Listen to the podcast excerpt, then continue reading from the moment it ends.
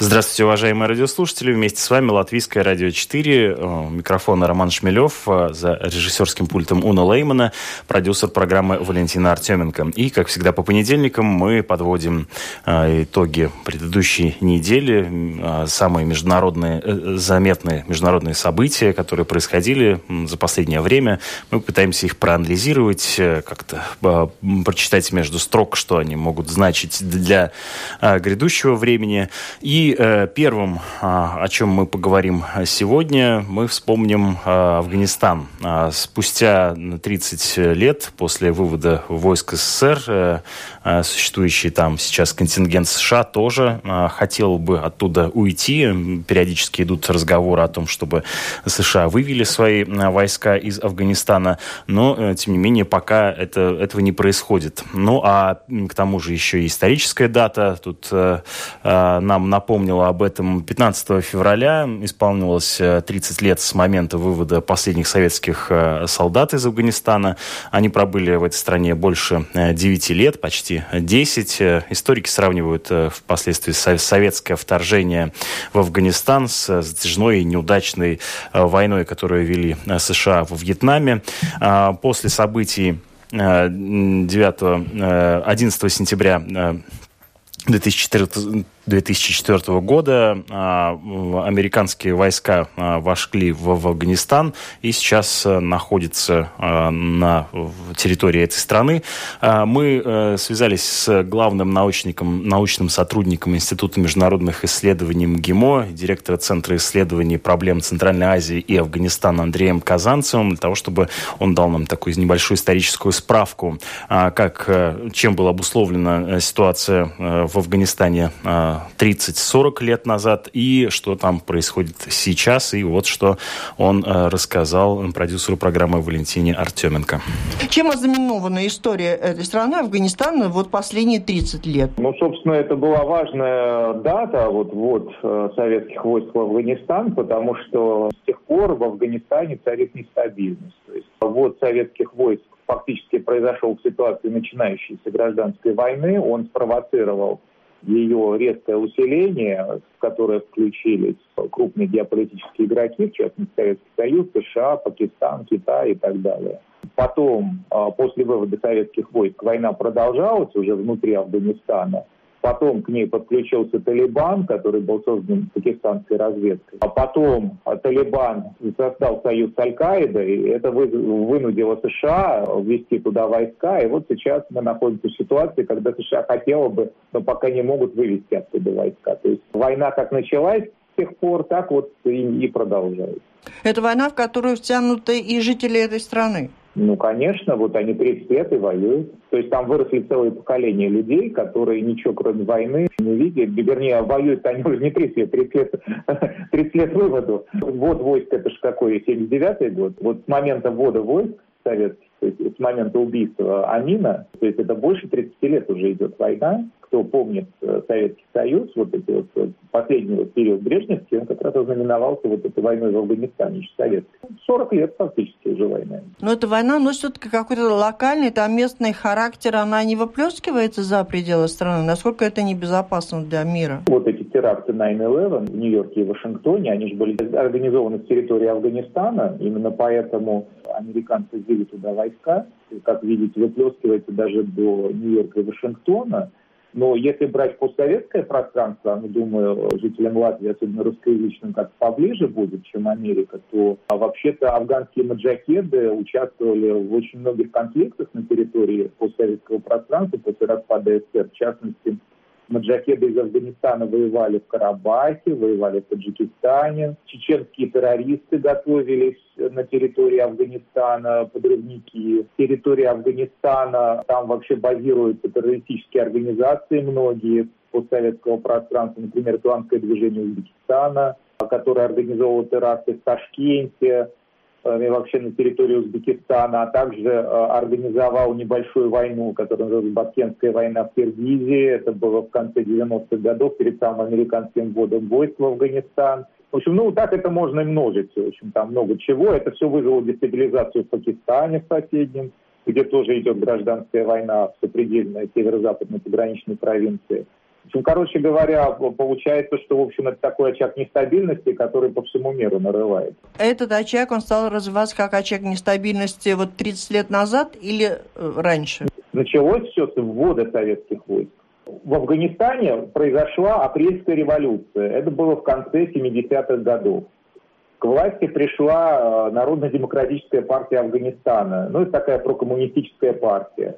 Внутри нее были большие разногласия между двумя ее фракциями, Хальк и Парчам. Одна была пуштунская, другая таджикская. В Афганистане это два основных, две основных этнические группы.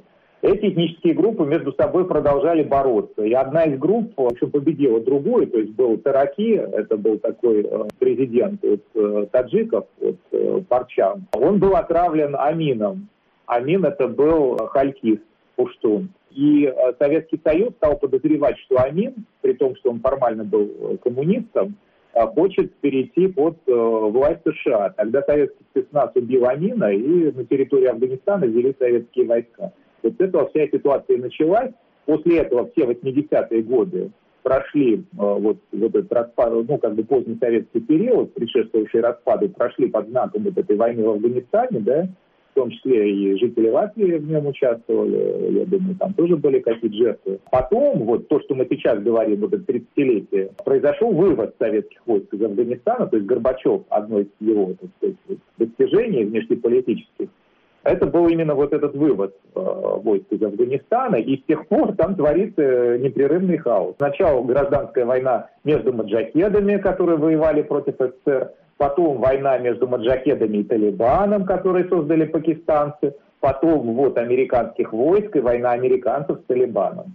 А американцы зачем туда пришли? Потому что Талибан, который был создан пакистанской межведомственной разведкой, заключил союз с Аль-Каидой, которую в свою очередь создали американцы для борьбы с СССР. Но после распада СССР Аль-Каида потеряла какой-то смысл существования, и она начала теракты проводить по всему миру, в том числе против американцев. И провели теракт в том числе вот в Нью-Йорке и Вашингтоне. Ну вот самолеты врезались в башню Близнецы. Это как раз было организовано с территории Афганистана. Аль-Каидой а, во главе с Бен Ладеном. Бен Ладен сначала был американским, в общем, агентом, потому что когда он воевал против СССР, а после окончания вот этой вот э, войны против СССР, он стал воевать уже против Америки. 30 лет, э, по сути дела, то есть вот этот вот период после э, вывода советских войск, это непрерывная война, но война началась с ввода советских войск при Брежневе еще. Если бы она тогда Вывод... не началась, то судьба истории была бы совсем другой. Дело в том, что, понимаете, это сложный вопрос, история не имеет сослагательных наклонений, но в России сейчас вообще есть силы, в частности, вот в Госдуме обсуждается вопрос, что что денонсировать, э, ведь э, был официально осужден вот э, советских войск в Афганистан, ну вот законодательными органами России в 90-е годы, там, ну когда была, так сказать, волна демократизации и так далее. А сейчас противоположная тенденция наблюдается, и представитель фракции коммунистов, он предложил Харитонов, он предложил, наоборот, объявить, что это неправильное было решение, что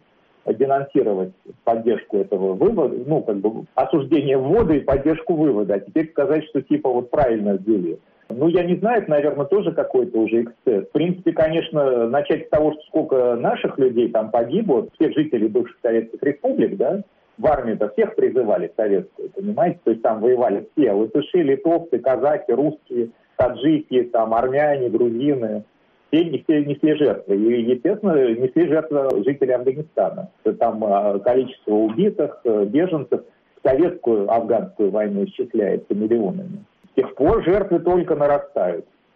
А вот сегодня позиция России, например, какова? Соединенные Штаты намерены вывести, да, сейчас? У России какая ну, не позиция? Совсем, не совсем намерены вывести, это сложный вопрос. Дело в том, что Трамп, может быть, и хотел бы вывести, но для этого нужно, чтобы афганские силы безопасности взяли на себя функции по обеспечению безопасности в стране. То есть гарантировали бы, что Талибан или сейчас там еще и исламское государство появилось, в общем, не полностью, так сказать, возьмут власть и не превратят снова Афганистан в террористическое государство. То есть не будет снова терактов по всему миру организовывать с Афганистана. А этих гарантий э, никто дать пока не может. Поэтому Трамп хочет вывести войска, но пока не может. И когда американцы выведут войска, неизвестно. Позиции России, теперь к ней вернемся. До того, как отношения России с Западом радикально испортились, Россия приветствовала присутствие американских войск в Афганистане, как ни странно. Более того, это было сутью вот этого вот антитеррористического альянса глобального, который существовал в том числе между Россией и США. Это было при Джордже Буше-младшем. Более того, Россия была территорией, через которую осуществлялся транзит грузов, не военного назначения, правда, на территорию Афганистана. И вот, может быть, в США будет интересно узнать, что это шло через Порт-Риги. Грузы прибывали в Порт-Риге для войск американцев и НАТО в Афганистане. Потом они шли через Россию, была американская база. Ну да, это было выгодное такое экономическое мероприятие по, по своим дорогам провести эти грузы. Ну, это было и выгодно Латвии экономически, России это было выгодно как экономически, так и политически, потому что Россия таким образом избавлялась от необходимости воевать в Афганистане в случае там, возникновения угроз уже для России с территории Афганистана. А более того, Путин по этому поводу как-то сказал, потому что ну вот в России коммунисты там и так далее очень критиковали всегда эту политику Путина по сотрудничеству с американцами в борьбе с терроризмом. Путин ездил специально в Ульяновск, а там в Ульяновске база Ульяновской воздушно-десантной дивизии, вот, известное очень соединение. Он спросил десантников, ребята, вы хотите хотя снова воевать в Афганистане? Да нет, он сказал, ну тогда вот видите, для этого нам и нужно, чтобы там были американцы. С тех пор, вот, э, когда вот начались события, связанные с 2014 годом, да, война на Украине и так далее, значит, ситуация поменялась. Россия прекратила транзит американских э, грузов через свою территорию. Ну, соответственно, Латвия тоже от этого пострадала, конфликта, потому что, значит, вот, ваш транзит через Ригу закрылся. И чуть-чуть поменялась позиция России по американскому присутствию. То есть, э, если раньше Россия, в общем, позитивно к нему относилась, то после 2014 года Россия относится к нему, ну, скажем так, как к некоему временному и необходимому злу. Россия хочет, чтобы американцы ушли оттуда, и при участии региональных игроков, которые играют важную роль, Китай, Пакистан, Индия, Иран, Россия, центральноазиатские страны, внутриафганские игроки, такие как Талибан, афганское правительство, национальные меньшинства, там много национальных меньшинств разных, был решен вопрос о стабилизации ситуации без американцев. Таким образом, как бы, были бы удовлетворены все интересы, что американцы тоже бы этого хотели, они хотят уйти. Вот такая, опять-таки, сложная ситуация. Знаете, но в Афганистане ничего простого не бывает. Вот они там присутствуют, военные силы различных стран. Они что делают? Воюют между собой, с местными жителями или просто присутствуют? Сейчас, сейчас обратите внимание, там нет сил разных стран, там присутствуют только американцы. Раньше там были войска НАТО. Была операция International Security Assistance Force, а, где участвовали страны НАТО. Я не знаю, участвовала ли там Латвия, но э, многие европейские страны там участвовали. Даже некоторые постсоветские, я знаю, И что делают там американские войска? Они, они да, что делают? Они э, играют роль такого антикризисной ударной силы, потому что при э, поддержке финансовой американцев и американских друзей была создана, ну и не только американских друзей, а вообще всех стран мира, которые помогали законному правительству Афганистана, то есть тому, который сейчас сидит в Кабуле, были созданы афганские силы безопасности, то есть, собственно, афганская армия. Да? Но, к сожалению, ее боеспособность, она, в общем, такая же, как афганская армия, которую создали советские э, силы, когда советские войска оккупировали Афганистан. То есть они, в общем, большой роли не играют, толку от них мало. Вот. Даже в советское время вот была поговорка «не бойся духов», духами называют душманы, маджахедов афганцев. «Бойся зеленых». Зеленые так называли афганские войска правительства. У американцев сейчас такая же ситуация, то есть они боятся даже иногда контактить с ними, потому что, в общем, там много сторонников Талибана среди них и так далее. Значит, соответственно, какую роль играют американцы? Когда афганские войска официально не могут справиться с какой-то ситуацией, американцы не справляются. То есть Талибан захватывает какой-то город, Американцы бомбят, помогают а, ну, отбить его обратно. Или, скажем, американцы осуществляют все авиационное прикрытие, американцы уничтожают э, террористические э, главари каких-то, или бомбят склады. Потому что, естественно, хорошей авиации там, у афганской армии нет, а у американцев мощная инфраструктура, там спутники, дроны, э, беспилотники, авиация там разного типа и так далее. Вот это в основном они там и делают. А местные жители, вы сказали, зарабатывают они только участвуя в войне. Но если мы говорим о том, что есть там своя какая-то армия, и американцы стабилизируют там какую-то ситуацию, ситуация какая-то экономическая там есть? Ну, конечно, там есть какая-то экономика, не связанная с войной, но, к сожалению, даже в той экономике, которая не связана с войной, очень большую роль играют факторы, прям скажем так, не самые хорошие, например, наркоторговля. Афганистан – это мировой центр производства опиума и героина, которые в том числе потребляют на всем постсоветском пространстве, в частности, вот э, в России и в сопредельных с Россией странах, э, значит, э, героин, опиум, гашиш и так далее, все из Афганистана, то есть есть северный маршрут поставки наркотиков из Афганистана – он идет через Центральную Азию, в Россию, дальше в Прибалтику. Там никакие американские да. войска этому не мешают, да? У них там другие заботы. К сожалению, это всегда был основной предмет разногласий между Россией и США. Я сам, как эксперт, много раз участвовал в дискуссиях на эту тему. То есть а, американцы сразу сказали, что они не будут заниматься наркотиками, когда они, ну, типа у них мандат не на наркотики, а на стабилизацию политическую. А наркотиками пусть занимается афганское правительство. Но оно, естественно, не может ими заниматься, потому что там такие денежки, что оно само, в общем, официальные структуры зачастую с них живут. И, соответственно, Россия, в общем, а это был один из таких сильных пунктов для разногласий между Россией и США, потому что Россия, в общем, законно говорила, что американцы не препятствуют вот этим мощным наркопотокам, которые идут не только в Россию, в Европу идут, потому что то, что я сказал, это вот поток, который мы потребляем. Есть еще второй поток, более мощный, даже называется Балканский маршрут. Это вся вот эта вот э, основная часть Европы потребляет героин по этому маршруту, он через Албанию просто идет. Афганистан, Иран или там в обход Ирана, что в Иране серьезно перехватывают, Турция серьезно перехватывает. А дальше есть балканские страны, типа Албании и соседних стран, через которых он вообще беспрепятственно идет, и дальше по всей Европе распространяется. В общем, американцы с этим не борются. Это одна из проблем. Если мы завершаем, если мы сегодня говорим, что американцы хотят вывести войска, сейчас вы говорите о том, что хотят, не хотят, но может и не получиться, да, в ближайшее время?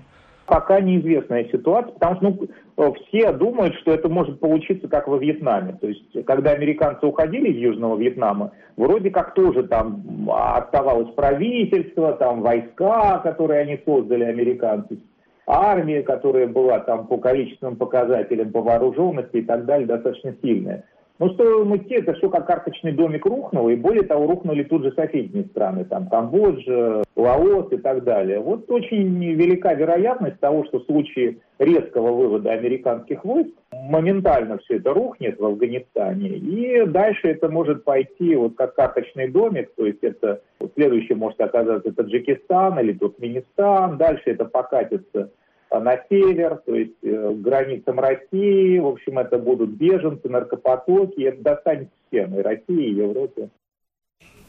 Напомню, с главным научником, научным сотрудником Института международных исследований МГИМО, директором Центра исследований проблем Центральной Азии и Афганистана Андреем Казанцевым поговорила Валентина Артеменко, и э, эксперт описал актуальную ситуацию в Афганистане. Напомню, в конце недели исполнилось 30 лет с момента вывода советских войск с территории этой страны, э, и сейчас там присутствуют э, войска США, и обсуждается вопрос о том, чтобы э, американцы американские войска э, оттуда вывести. 12 э, часов 29 минут, точное время. Вместе с вами программа «Открытый вопрос».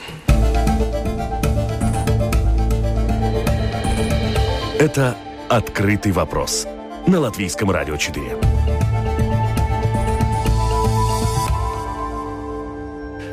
Вместе со мной в этой студии а, эксперт, главный финансовый аналитик а, предприятия Renaissance Capital и доктор математики Леонид Альшанский. Здравствуйте. Здравствуйте. И э, мы переходим к другим темам. Обсудим э, Мюнхенскую конференцию по безопасности, которая состоялась э, недавно в Германии, 55-я э, уже по счету. Э, и произошла она, как пишут некоторые издания, на фоне очевидного разлома в отношениях между США и э, Европой. Вот, э, в частности, издание э, Deutsche Welle э, ссылается на слова э, Томаса Хендрика Ильвеса, бывшего президента Эстонии, одного из сторожилов в Мюнхенской конференции по безопасности. А, вот, цитирую, «После прошлой конференции я был в подавленном состоянии», говорит бывший президент Эстонии. «Но после нынешней я понял, что тогда это был оптимизм».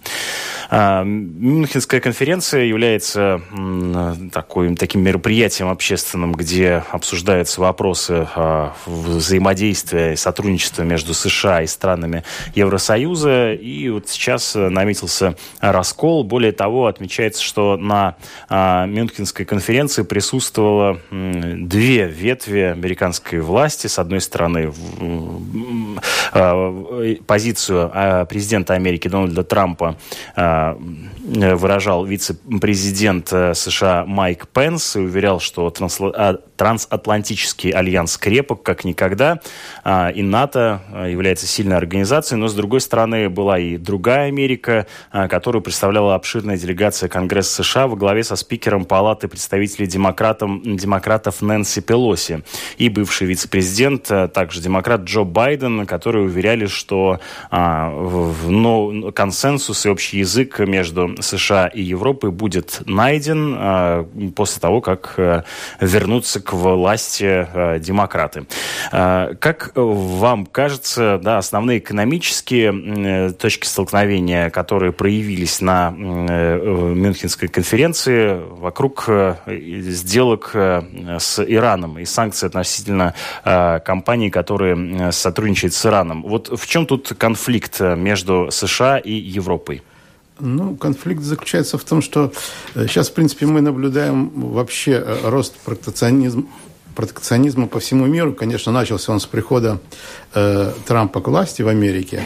Но Америка, вот этот э, тезис «Америка превыше всего», они как бы сейчас подходят к своему сотрудничеству с Европой очень, так сказать, не прагматично. Прагматично, да. И, значит, они хотели бы, чтобы европейские, значит, партнеры выполняли э, все э, пожелания Америки, в том числе значит, э, вот по сделке с Ираном, где расходятся мнения, по тому же Северному потоку, где мнения Европы и Америки расходятся, и значит, э, американцы явно значит, намекают, что они не хотели бы, чтобы э, у Европы была какая-то своя самостоятельная политическая, экономическая, скажем так, линия в этих вопросах. И вот, э, вот эти разногласия были подтверждены, конечно, на этой конференции. Самое сильное выступление было выступление Меркель, где она критиковала и Россию, и Америку. Это, значит, впервые такое, когда партнеры, значит...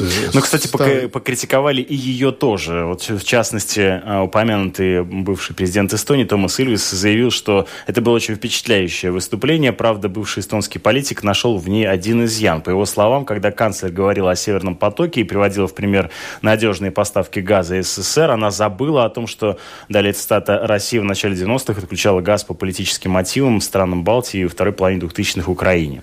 Ну, вот это, это, это скорее тут... Я не, я не помню, чтобы нам отключали газ.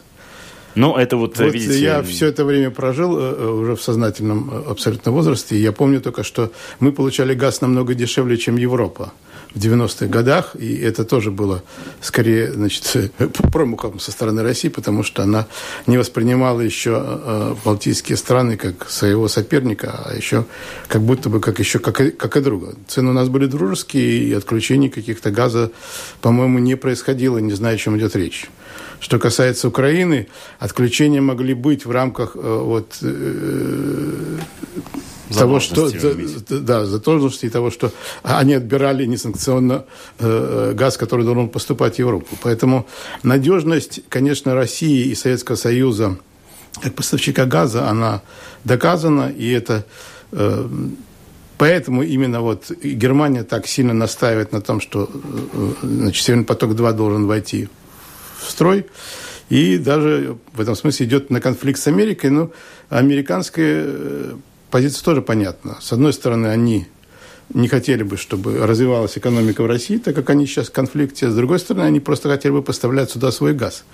В Европу зажиженный, но он намного дороже. Поэтому они все время говорят о диверсификации, а, соответственно, Германия говорит о том, что это надежный поставщик. И вот эти вот противоречия, они появляются все больше и больше между западными партнерами, и в этом смысле, да, конференция была показательной. Ну, за диверсификацию приходится платить да, больше, за возможность покупать у разных ну, э, поставщиков. Это, конечно, но вы понимаете, что это, это потом переложится на плечи э, э, налогоплательщиков и жителей страны, и неизвестно, за кого они будут голосовать голосовать в следующий раз, если их заставят платить дороже за газ из политических соображений. Вот, наверное, так сказать, э, партия Меркель... Да, ну, э, аргумент, который э, приводит официальные лица, в частности, кстати, официальные лица Латвии, заключается в том, что таким образом мы покупаем энергетическую безопасность. А, ну, то есть нет ли здесь, э, ну, то есть очевидно, что здесь есть какое-то логическое основание того, что э, ну, э, и, и, иными, иным образом в России, получается, мы сидим на газовой игле. Ну да, мы, мы получаем 100% газа за Россию, но понятно, что э, перекрыть эту трубу – это огромный скандал, который может происходить только ну, во время ну, тьфу -тьфу -тьфу, не будем об этом говорить, военных действий каких-нибудь. Значит, пока что ситуация такая в Европе, и политики э, европейские значит, э, понимают, что до такого, э, такого сценария не видно. Да? Поэтому, ну, конечно, потихонечку все-таки газ диверсифицируют по возможности, но просто э, чисто технически сейчас Германия и многие европейские страны не могут отказаться от российского газа, просто они в таком объеме поставки не получат из других мест. А это значит перекраивать всю систему, опять-таки заставлять людей страдать от недостачи, так сказать, энергоносителей. И очевидно, что пока что в Европе нет э, такой мысли, что вот этим надо сейчас заниматься. Возвращаясь к Ирану, э, как э, санкции США направленные на Иран, а, бьют по а, европейским компаниям? Насколько ну, сильно? Э, американцы пока только обещают, что они будут применять санкции. В принципе, в том принятом законе, который, который был утвержден, э, там есть возможность наказывать не только сам Иран санкциями, но и те компании, которые с ним сотрудничают э, значит, в обход вот этих э, санкций. Будет ли это это вопрос сейчас очень сложный. Европа сейчас как раз ищет варианты, как из-под этого выйти. Было даже предложение создать специальную компанию, которая бы не имела активов и значит, э, базировалась бы где-то в Европе, рассчитывалась бы с Ираном, а, а потом уже рассчитывалась бы с немецкими и французскими и другими компаниями, которые там хотят оперировать. Но пока что ни одна юрисдикция не согласилась принять такую компанию. А это законно вообще? Ну, в принципе, понимаете, э, что такое санкции со стороны Америки? Она может э, значит, арестовать долларовые активы компании. Но если у нее их нету, то есть арестовать не может. Она может запретить сотрудничать с этой компанией своим американским компаниям. Но опять-таки, если мы имеем компанию, которая создана исключительно для расчетов между э, Европой и, скажем, Ираном, она может с Америкой не иметь никаких контактов. Э, и, в принципе, эта идея э, Магерини в свое время была высказана – ну, вот, насколько я слышал, пока она еще не реализована. Подождите, но если в финансовой цепочке один из, одна из компаний э, находится под санкциями или является сомнительной, то таким образом она дискредитирует всю цепочку или нет? Э, речь идет о том, что, понимаете, вот если, скажем, там какая-то энергетическая компания напрямую покупает нефть у Ирана – то она тут же попадает под санкции. А это в основном Shell, огромные или компании, там другие крупные, которые имеют и американские активы обязательно, и которые сотрудничают с американскими компаниями, она, она как бы рискует страшно, страшными потерями. Если э, расчеты, допустим, ведет вот такая компания... Посредник. Посредник, то, ну, вот, она там достала где-то деньги, закупила нефть и потом продала компании Shell. Ну, в принципе, теоретически э, под, прямо под закон она не попадает. Угу. Ну, вот то есть это такой, менее, э, это такой выход, да, выход, из... который был как будто бы найден теоретически, но, насколько я знаю, на практике он пока еще не реализован, потому что э, где эту компанию, в какой стране ее нужно открыть, никто пока свою юрисдикцию сказать, предоставить не хочет. Э, ну, тем не менее, с политической точки зрения, ведь э, существование подобной схемы это все равно, ну, что называется, такой экономический костыль, да, это возможное решение, но говорящее о том, что все-таки э, между Европой и Америкой раскол будет продолжать существовать. Ну да, вот мы видим в том, что вот этот тезис Америка, прежде всего, они не хотят учитывать интересы даже своих ближайших партнеров европейских, да. И естественно, что Европа ну, не может совсем уже полностью следовать фарватеру американской политики, американских интересов. У нее есть свои интересы. И вот этот, вот именно этот конфликт, он высвечивается все ярче и ярче. И вот показала, в том числе и конференция Мюнхенская, что этот конфликт, он пока не, не утихает. Да, ну, э, мы не раз в этой студии говорили о том, что сейчас э, основные э, конкуренты Америки, экономические соперники, это Китай и э, Европа, э, будучи э, партнером, тем не менее, как-то вот э, э, возможным экономическим последствиям, негативным последствиям для э, э, экономической ситуации в Европе, да, руководство США уделяет меньше внимания. Но и в самой Европе не все так просто, есть, существует разлад, вот, в частности, частности, я хотел бы перейти от э, разговора о Мюнхенской конференции, которая, ну, скажем, как любая конференция, она обозначает некоторые принципы, э, тенденции, а, но по большому счету говорить о каких-то а, результирующих э, действиях, принятии каких-то решений в данном случае тоже не приходится. А, поэтому я хотел бы перейти к разговору о охлаждении отношений внутри Европы между такими странами, как Франция и Италия. А, потому что э, ну, довелось, э, дошла ситуация до того, что Франция отозвала посла из Италии. А, Все это сопровождается последние несколько а, месяцев, примерно даже полгода, взаимными, взаимной перебранкой, оскорблениями. Франция предлагает, предлагала Италии принять корабль с беженцами. Италия довольно грубо это предложение отвергла.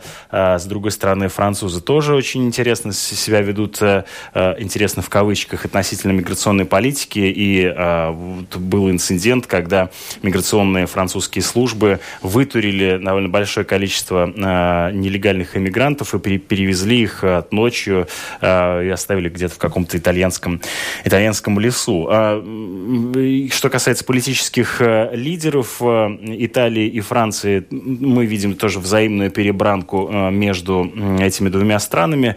Э, ну, понятно, что здесь много политики, а еще и больше риторики, но с точки зрения экономики, да, если посмотреть на здесь столкновение Италии с Европой и Францией, в частности, как представительницы такого общеевропейского политического истеблишмента, э, конец прошлого года был ознаменован тем, что Италия приняла бюджет, который не принял Европейский Союз. Не, не был он согласован реализован на протяжении длительного срока. А, вот как вы объясняете а, эти, эти разногласия между э, Италией и Европейским Союзом? Ну, здесь, конечно, вопрос в конце концов упирается, конечно, опять в экономику. Потому что, скажем так, Франция вместе с Германией, они как бы составляют из себя центр Евросоюза и Еврозоны, именно Еврозоны, и как бы это центростремительные силы. А Италия – это скорее сила центробежная. Она не смогла объединиться э, с этими двумя странами, хотя это тоже мощная экономика. Э, то есть у нее несколько другой подход, и он связан именно с тем, что экономика Италии более слабая и обременена огромным долгом сейчас.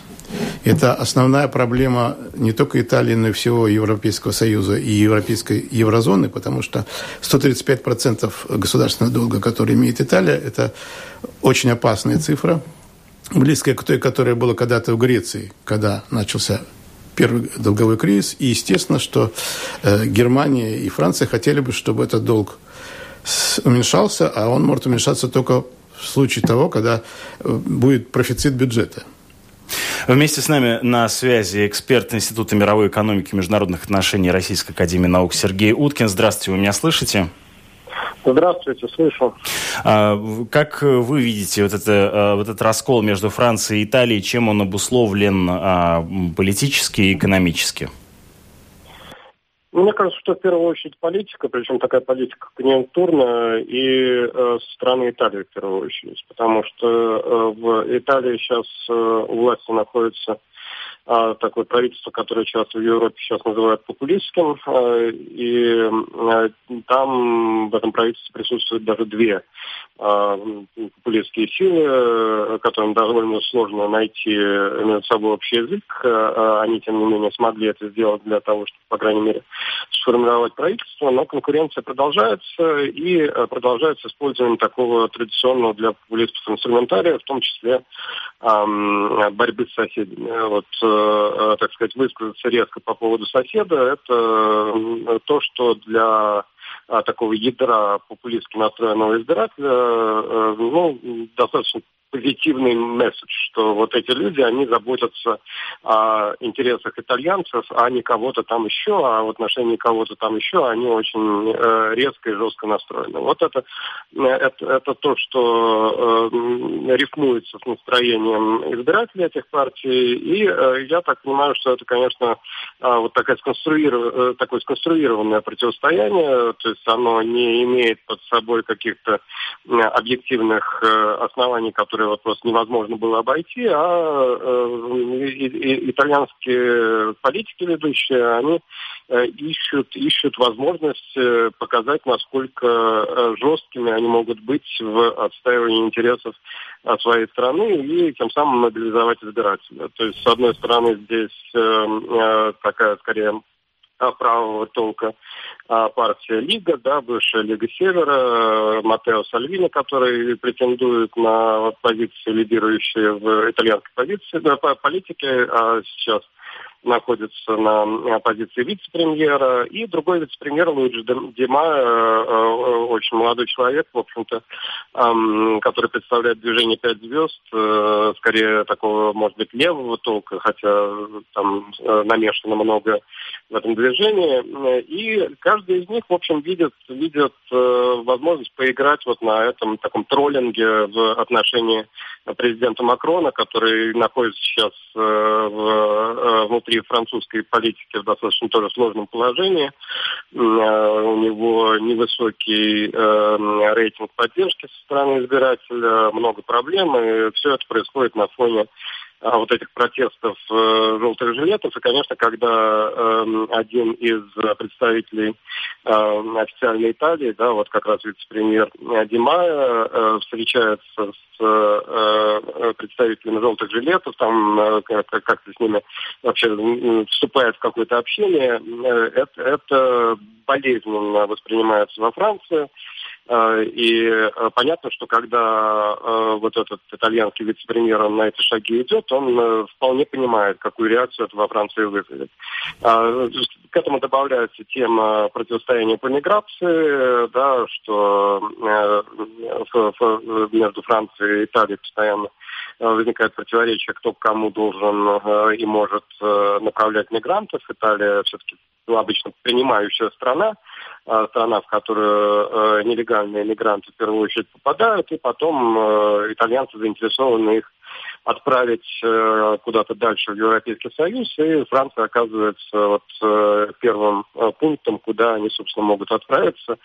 Конечно, это вызывает дополнительное напряжение. Плюс вопрос, который сейчас а, тоже как-то актуализировался скорее ну, специально с подачи итальянского правительства, а, а не по объективным обстоятельствам, это вопрос о выдаче Э, лиц, э, которые Италия, э, которых Италия подозревает в террористической деятельности.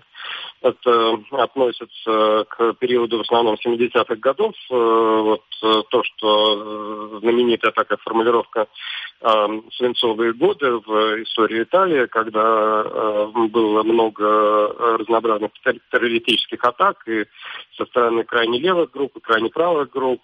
И вот там было много подозреваемых, которые каким-то образом смогли э, покинуть Италию, и до сих пор продолжается э, попытка добиться их выдачи. Вот в Франции по этому поводу есть много противоречий, они остаются неразрешенными. Так что повестка такая достаточно разнообразная по отдельным темам, но вот обострение ее, я думаю, э, является вполне сознательной линией вот этого популистского итальянского правительства.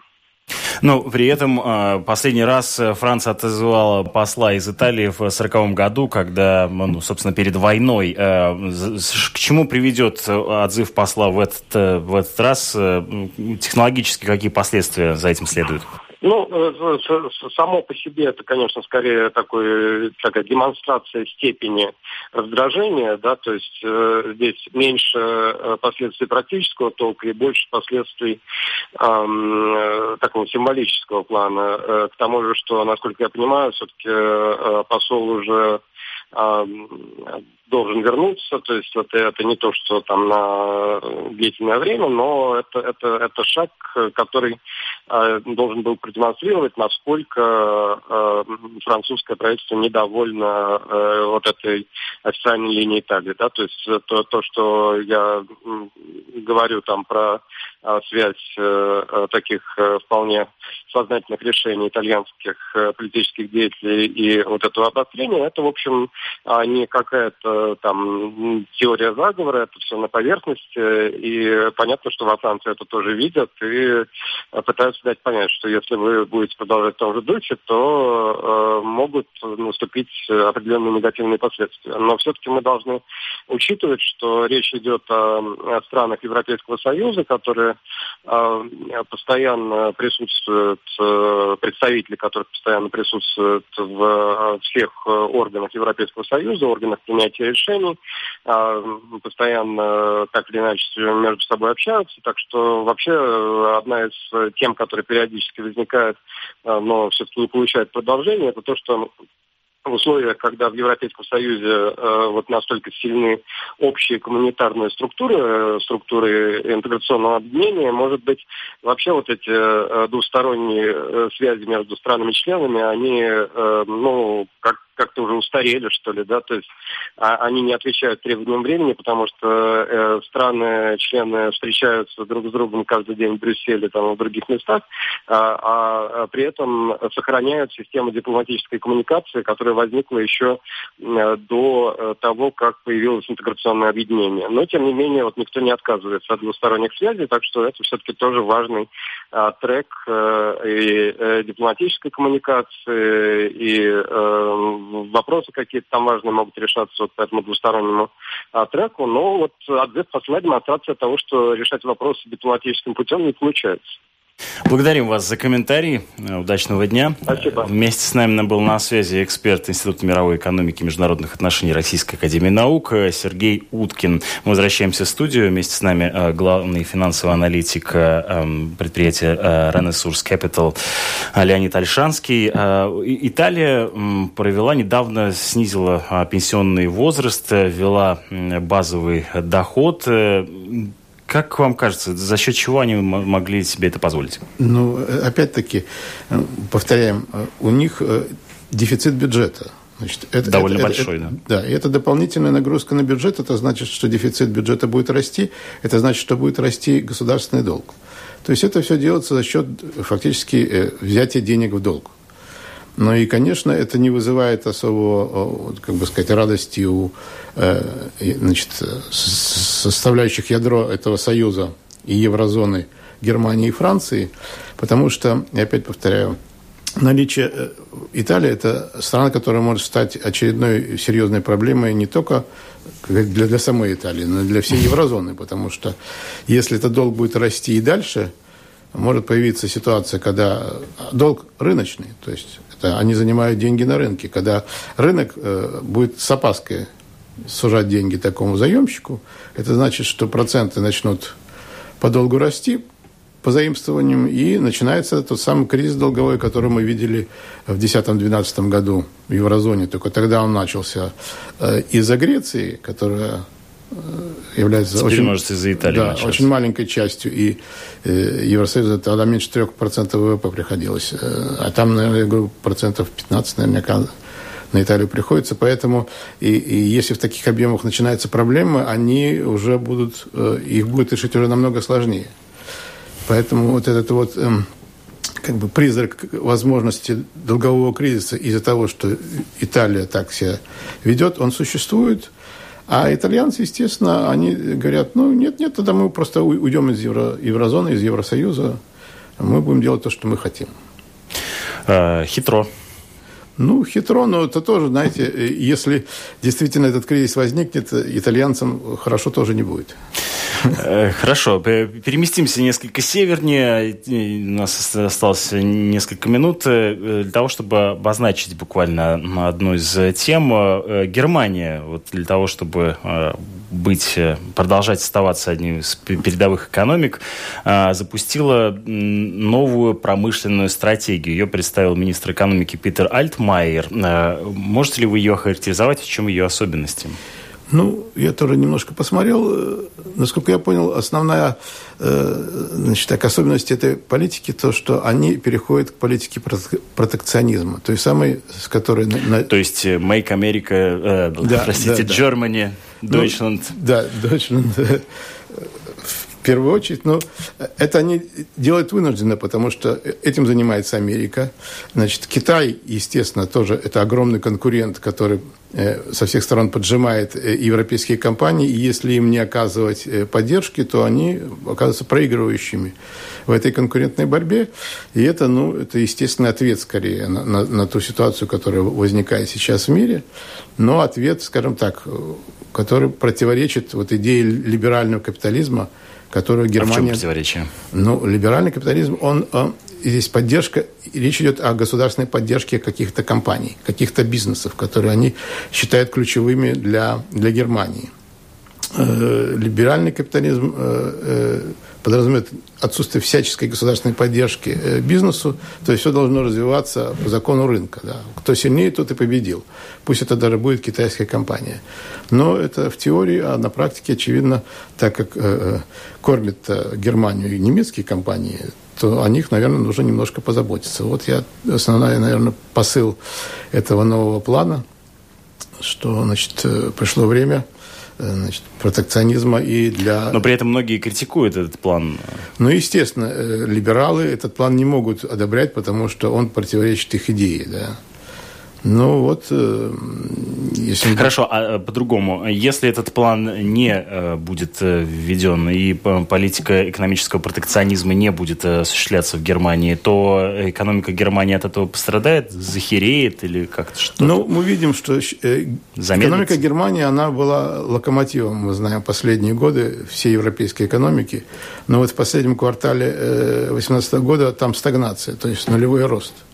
И минимальный рост э, за многие годы э, ВВП за 2018 год, это начинается уже какое-то пробуксовывание э, этого механизма. И, конечно, ну, скажем так, поддержка была бы здесь не лишней если, если можно осуществить со стороны государства. Государство там крепкое, оно долг Германии невысокий, она работает последние годы с профицитом бюджета, то есть средства у государства есть. Но опять повторяю, это скорее ответ э, на ту ситуацию, которая возникла в мире, и в основном по вине, скажем так, нового президента США, который резко выступил за поддержку своего, своего бизнеса. И э, немцы решили ответить да, да, немцы решили, своим что симметричным табачок ответом. врозь, значит табачок врозь. Благодарю вас э, за э, э, тот анализ, который вы предложили ситуации, экономической ситуации в Европе. Вместе с нами был главный финансовый аналитик предприятия Renaissance Capital Леонид Альшанский. Вместе с вами эти 50 минут провел Роман Шмелев. В эфире была программа «Открытый вопрос». Продюсер Валентина Артеменко. За режиссерским пультом была Уна Леймана. Через минуту вас ожидают новости от Марины Ковалевой.